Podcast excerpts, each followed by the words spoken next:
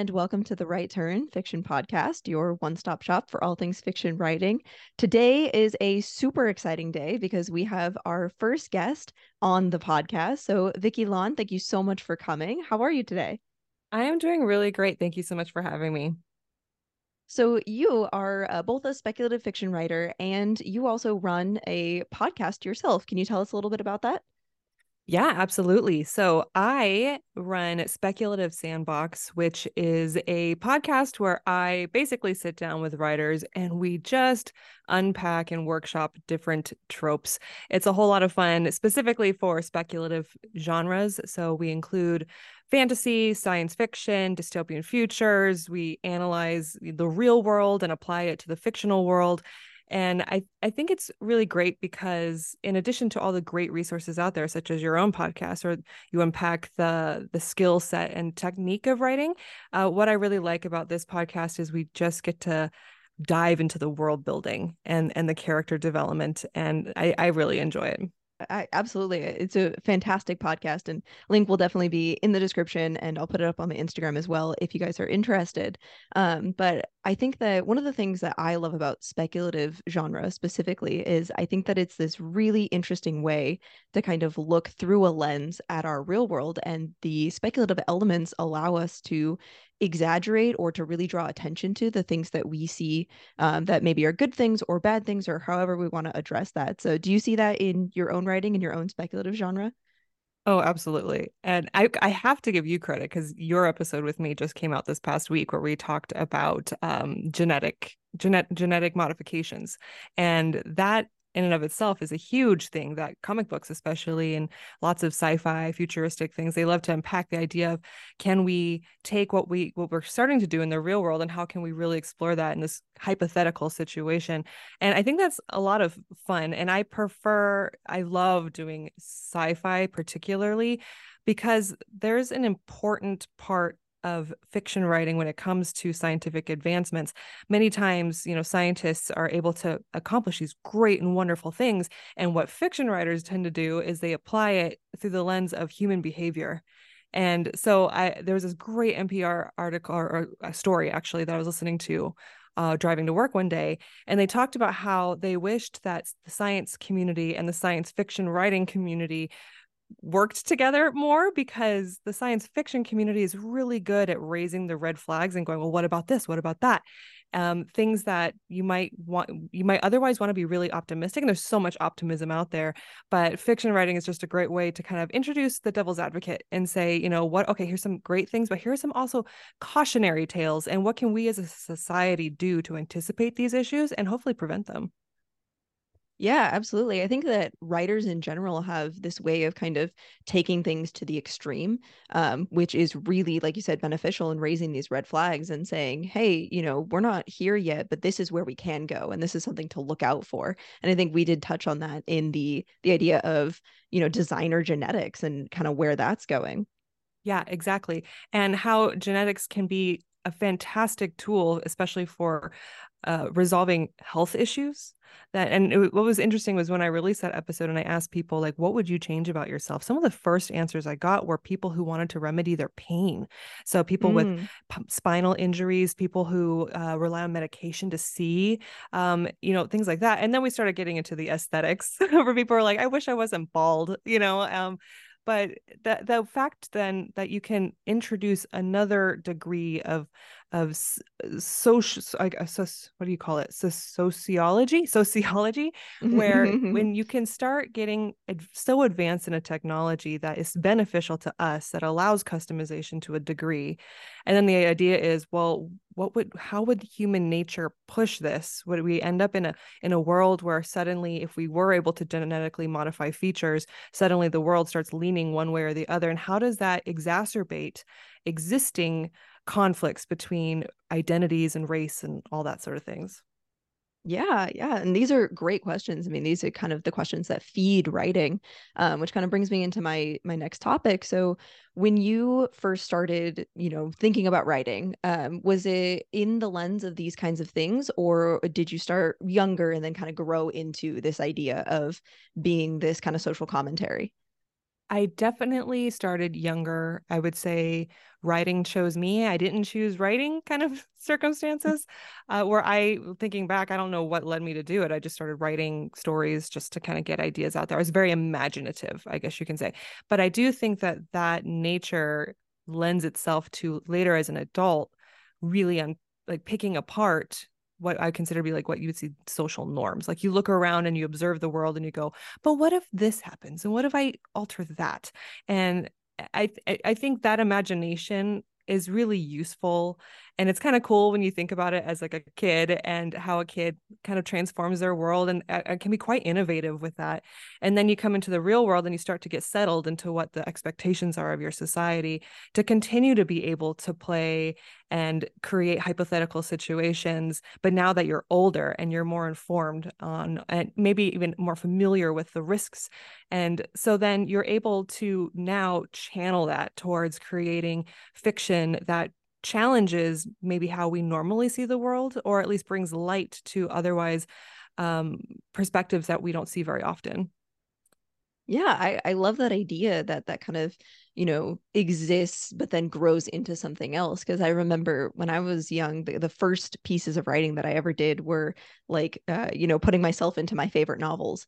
And mm-hmm. as I look back on it, it's always this um, idea of escapism. Like that's what I really loved about writing, that I could go to this world with dragons, or I could go to this world that was better than maybe the one that I had left, or, or I needed something from that world. And now as I'm older, I love this idea that I I can give that back, that I can create the escapism that I needed at the time. Absolutely. And there's something really interesting when you start to recognize that there, there are things about our modern world today that is a product of systems that were created, right? Someone created them, and are what we consider to be norm may not be norm, it's just norm for our particular circumstances, right? For people that travel the world, they see that there's so many different ways that you can approach systems. And to have that imagination allows you the ability to like introduce new thought. Like maybe this isn't the only, just because it's always been this way doesn't mean it always has to be this way. And how can we explore different avenues? Just having that open-mindedness, I think, is really helpful.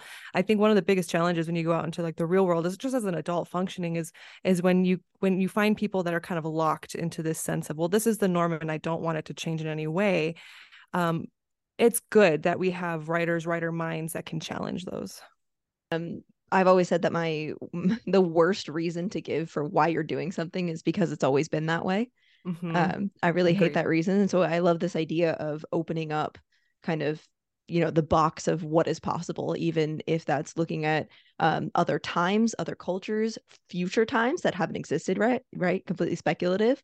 Mm-hmm. So as you have been on this uh, writing journey, um, kind of how, how did you go from kind of the first thing that you published to what are you writing now? What does that journey look like for you? So it's interesting because when I talk in terms of publications, I've, I've, I've self-published short stories on like my blog, but I have a lot of published works that are, that have a different target audience and have a different purpose. But I, I, I enjoy talking about this though, because it does leak into my fiction writing and what my current journey is now. So I am a communications manager for a local government, and I do a lot of ghostwriting, speech writing, copywriting, content writing, magazine writing, newsletters. Uh, so I, for the last ten years of my life, I've just publication after publication after publication, and it's in a completely different tone, I guess you can say, from fictional writing.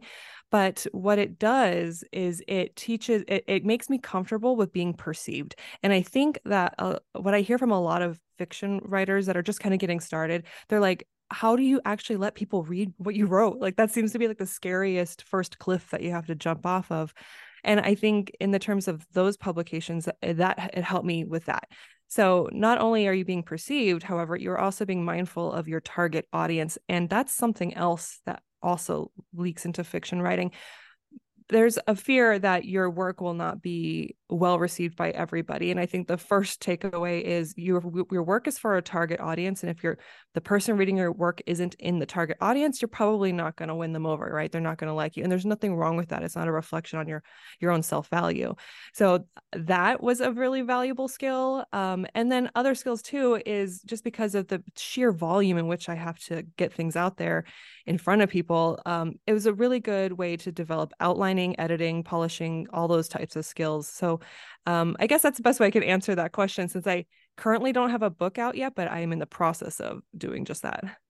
Yeah. And congratulations, because that process, uh, as we both know, is so arduous and takes so long. And um, you kind of, you know, you have this thing that you love that was birthed from love. And then you have to go back and say, okay, but is the thing that I made what I want it to say? And is that marketable? Because there is this dual, you know, reality to the publishing market, which is the book can be great, but if no one wants it, if you're not hitting that target audience, like you said, then no one is going to take it to publication.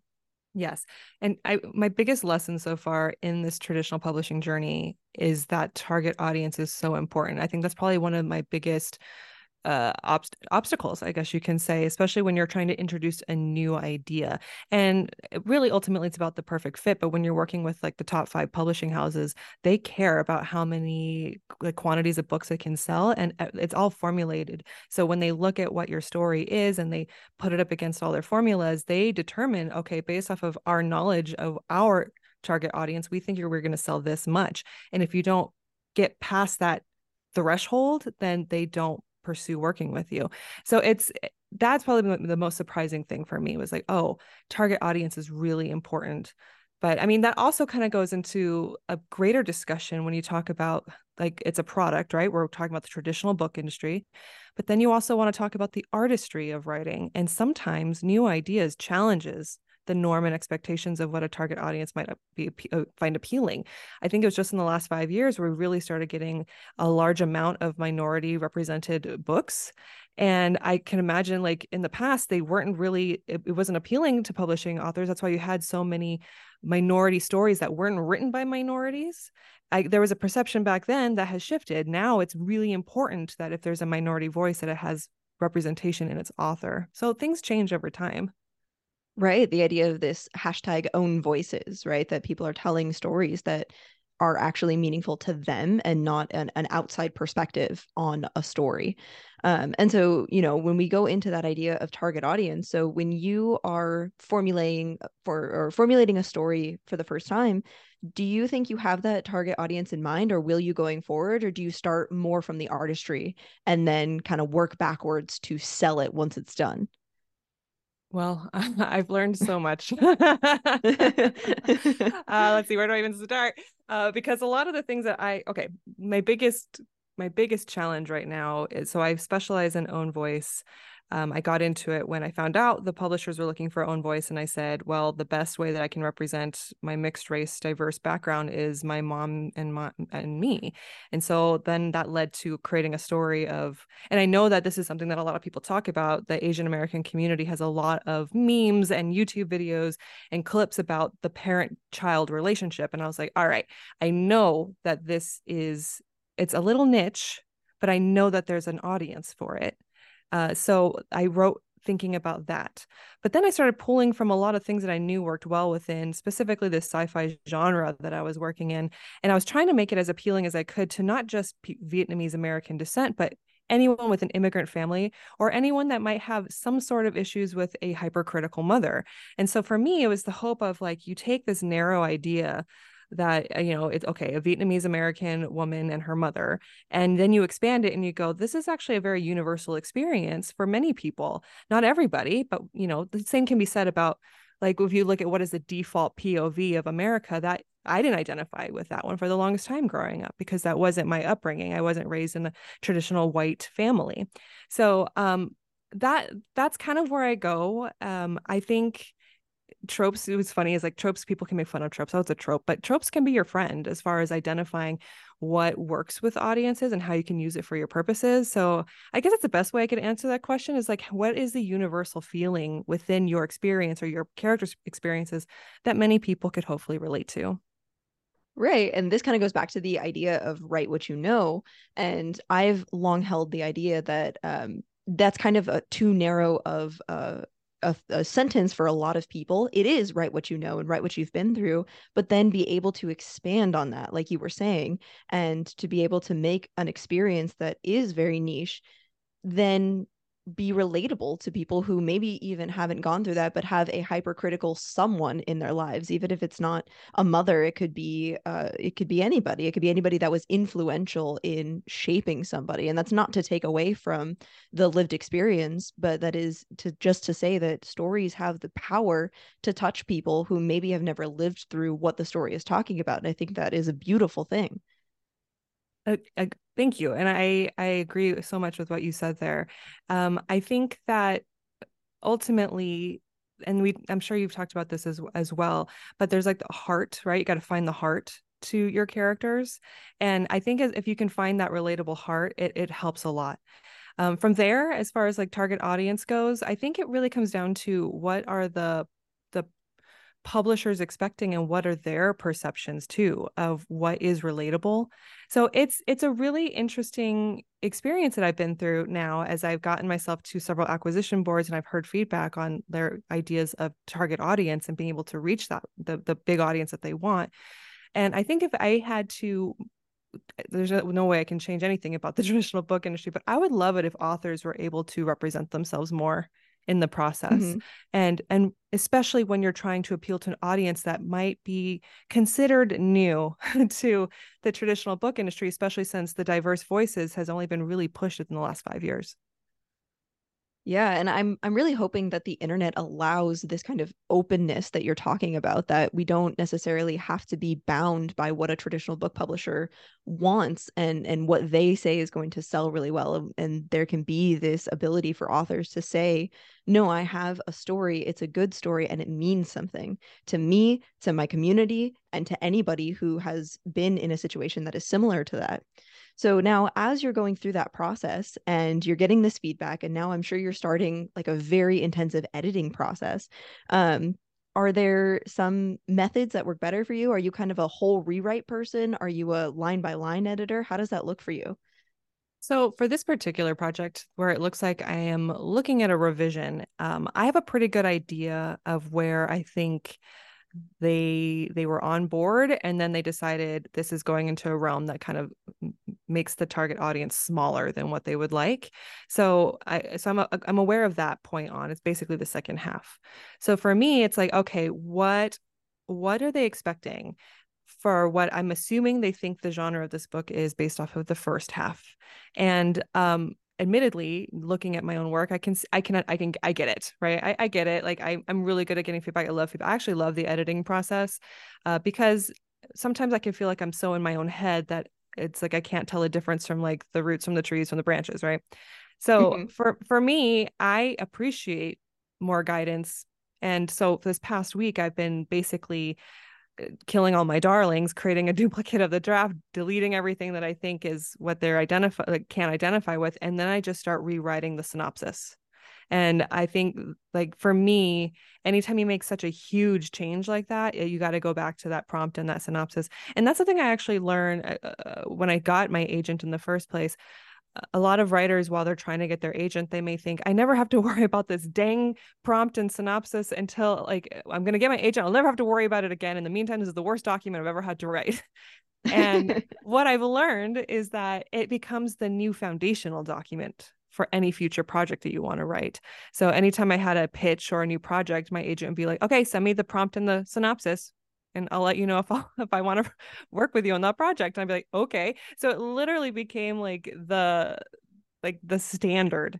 And so now as I am revising the story, it's back to the prompt, back to the synopsis. And I'm like, okay, how can I craft out a brand new plot structure that meets what they are preferring to expand the audience while still preserving the point of the story? And so that's been a really interesting challenge. I'm willing, you know, I told myself I was going to try to give myself like every chance to do this. I consider it a great learning opportunity. So we'll see where this takes me. Yeah. Uh, and then that um, reminds me of, you know, one of the things that I've learned over the years, and especially through an M F A program where you're kind of, I mean, you're sharing work all of the time, and some of the feedback that you get is super helpful. Some of the feedback you get, you're like, did, did you read it though? Because I don't understand that, um, is to always ask. I always ask my readers now, where do you think it is going? And I'll give them like two or three points in the story where I'll, I will stop them and I'll say, where do you think it is going from here? And part of that is to know, A, if it's too predictable, um, but B, is to know what expectations am I laying down that I may not even realize that I'm doing. So have you had a similar experience with that? Interesting. Um, I would say, well, for my beta readers that read this story, they were on board the whole way through. Um, I think for some of the agents and some of the editors, I think they, I think that was what they, like what I was laying down in the first half, they were surprised by the direction it took in the second half. And unfortunately, it took me all the way through there to, to get that feedback. And then that, that's, that just calls into the question, like how everything is so subjective in the traditional writing. So my beta readers, they loved that I took it full sci-fi in the second half. It gets like, I wanted to take people on a wild ride. It started with a road trip and it ends with like this craziness. And I think their expectation was this started with the road trip, keep it a road trip. And I'm like, okay, mm-hmm. So how can I, and by that, it means like, it keeps the pace balanced. Versus I think they got past my first half and it just took off and they're like, whoa, whoa, whoa, where, what is this? And I think that is a common pitfall that I do hear from a lot of writers that are, that are talking about how they, they make a choice in the second half that wasn't properly established in the first half. And mm-hmm. um, again, it also comes down to, to preference, and who knows, I still have a couple more editors that are looking at this project. I'm just kind of prepping for revisions right now in case I don't hear from them, and they might actually end up loving it. Like, I don't know.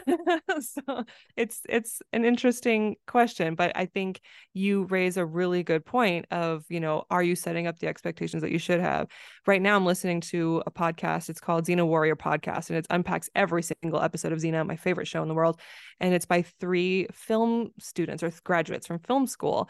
And I listen to the way that they literally pull apart every single scene and how the lines all uh, establish an expectation that's followed up later and how everything's linked together. And I'm like, wow, that degree of um, analysis is really helpful in helping you kind of realize what you're doing as you're setting down your own path in your story. That's really interesting that you say that, because I have a very similar journey with a show called Avatar: The Last Airbender. Are you familiar? Mm-hmm. Okay, yeah, even my uh, my Zoom icon is a waterbender symbol. Um, but it's, it's I mean, it's a masterpiece of storytelling. And uh, we could talk about the second season, not the second season, the second show, which is Korra, which I have different feelings about. But um, because I have watched that show so many times and like really absorbed it, it's one of the first places that I really saw the idea of Uh, planting and payoff, this idea that you can plant something and then kind of let it sit, let it sit, let it sit. And then all of a sudden, nine episodes later, or in the case of one of the characters has a, a very powerful redemption arc. Um, he kind of goes from the main antagonist to one of the main protagonists. Um, but if you go back and you watch it, you see the glimmers of that literally from episode one. And so it's one of the places, I think T V is a great place to learn this idea of planting and payoff and expectations and um, kind of what you feel as you're learning about these characters, and then be able to use that in your own story. I love that. And I, I love fandoms for that too, especially when, I don't know, like Game of Thrones or any of those like major H B O, Succession. Uh, I've followed the fandom on Twitter, and man, the level in which they would unpack and try to predict. I mean, it was really fun.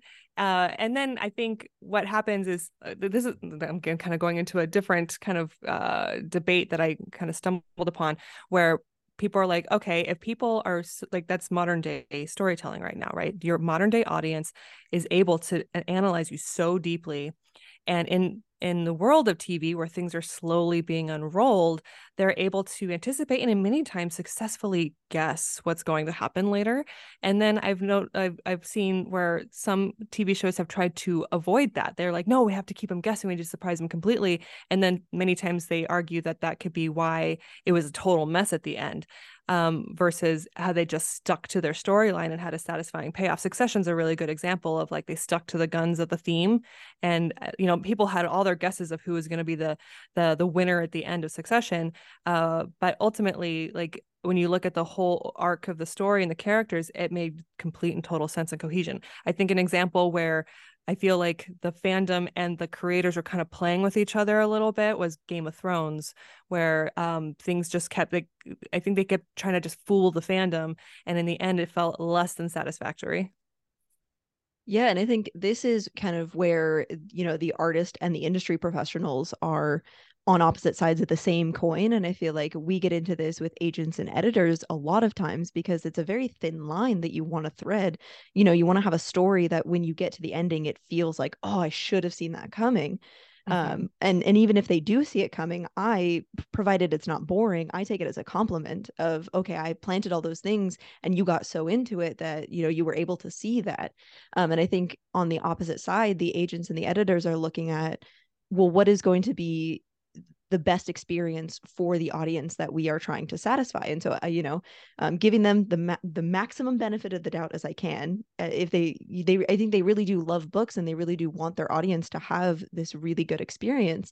Um, and so just, you know, we're coming at it from opposite angles. And sometimes that results in having to ask, okay, what parts of the story are really necessary and what parts of the story can I give up and can I change or compromise or accept, even if it's a, a good suggestion. Um, I imagine that because I've queried a couple agents now and most of the feedback I've gotten, I'm like, okay, you and I are not meant to work together. And that's totally fine. But some of the feedback that I've gotten uh, has sat there and I thought about it and I went, oh, I see where you're coming from. And I kind of like that idea. So have you had that experience with industry professionals? As far as like the feedback they gave me and how it would like better improve the the work. Yeah, yeah. Yeah. Uh yeah, I have. Um in that this particular project, I it's funny, I can divide the agents that re- responded to me into two camps, the ones that loved it as is and the ones that said uh we think you should change the second half